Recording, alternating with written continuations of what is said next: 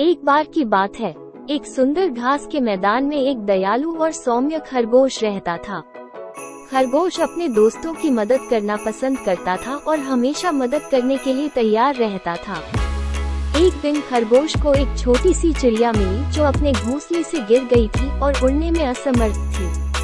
खरगोश ने चिड़िया को अपनी देखरेख में लिया और उसे अपने पैरों पर वापस लाने में मदद की। जैसे जैसे दिन बीतते गए खरगोश और चिड़िया सबसे अच्छे दोस्त बन गए। वे एक साथ खेलते थे, एक साथ खाते थे और एक साथ घास के मैदान में घूमा करते थे। एक दिन, एक बड़ा तूफ़ान आया और घास के मैदान में बाढ़ आ गई। खरगोश और चिड़िया फंस गए थे और सुरक्षा के लिए अपना रास्ता खोजने में असमर्थ थे।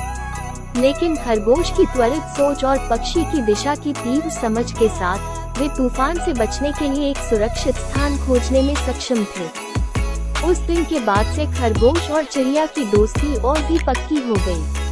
उन्होंने सीखा कि कोई कितना भी छोटा या अलग क्यों न दिखे, फिर भी वे एक अच्छे दोस्त हो सकते हैं और ज़रूरत के समय मदद कर सकते हैं। एक दयालु खरगोश की छोटी हिंदी कहानी का नैतिक उपदेश। दया और दोस्ती किसी भी बाधा को दूर कर सकते हैं। हमें जरूरतमंद लोगों की मदद करने के लिए हमेशा तैयार रहना चाहिए, चाहे वे कितने भी छोटे या अलग क्यों न दिखें। एक दिन खरगोश को एक छोटी सी चिड़िया मिली जो अपने घोंसले से गिर गई थी और उड़ने में असमर्थ थी।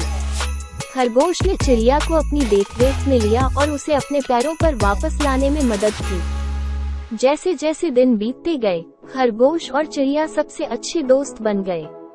वे एक साथ खेलते थे, एक साथ खाते थे और एक साथ घास के मैदान में घूमा करते थे। एक दिन, एक बड़ा तूफ़ान आया और घास के मैदान में बाढ़ आ गई। खरगोश और चिड़िया फंस गए थे और सुरक्षा के लिए अपना रास्ता खोजने में असमर्थ थे। लेकिन खरगोश की त्वरित सोच और पक्षी की दिशा की तीव्र समझ के साथ वे तूफ़ान से बचने के लिए एक सुरक्षित स्थान खोजने में सक्षम थे। उस दिन के बाद से खरगोश और चिड़िया की दोस्ती और भी पक्की हो गई। उन्होंने सीखा कि कोई कितना भी छोटा या अलग क्यों न दिखे, फिर भी वे एक अच्छे दोस्त हो सकते हैं और ज़रूरत के समय मदद कर सकते हैं। प्रेरक प्रसंग of a kind rabbit in Hindi tilde एक दयालु खरगोश की छोटी हिंदी कहानी का नैतिक उपदेश।